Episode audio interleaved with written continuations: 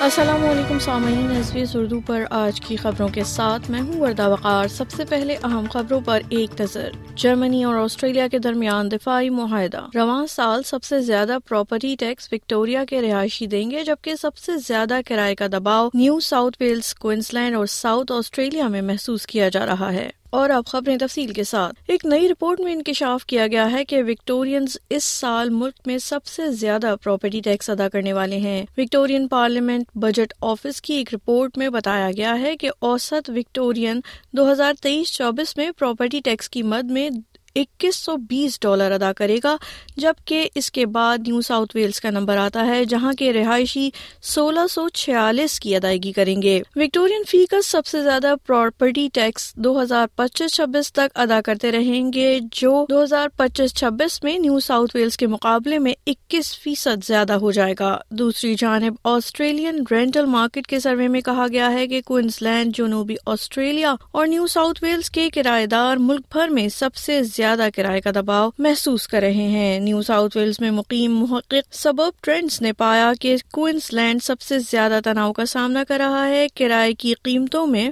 گزشتہ سال اوسطن سولہ فیصد سے زیادہ کا اضافہ ہوا ہے، جس میں ساؤتھ آسٹریلیا اور ویسٹرن آسٹریلیا میں اوسطن اضافہ قریب ہے۔ ادھر وزیر اعظم اینتھنی البنیزے برلن پہنچ گئے ہیں، جہاں انہوں نے جرمنی کے ساتھ ایک بلین ڈالر کا دفاعی معاہدہ کیا ہے۔ معاہدے کے تحت آسٹریلیا جرمنی کو سو سے زائد باکسر بھاری ہتھیار بردار جہاز فراہم کرے گا۔ وزیر اعظم البنیزے کا کہنا ہے کہ یہ آسٹریلیا کی اب تک کی سب سے بڑی برآمداد میں سے ایک ہوگی اور اس کے ذریعے ایک ہزار نئی ملازمتیں پیدا ہوں گی۔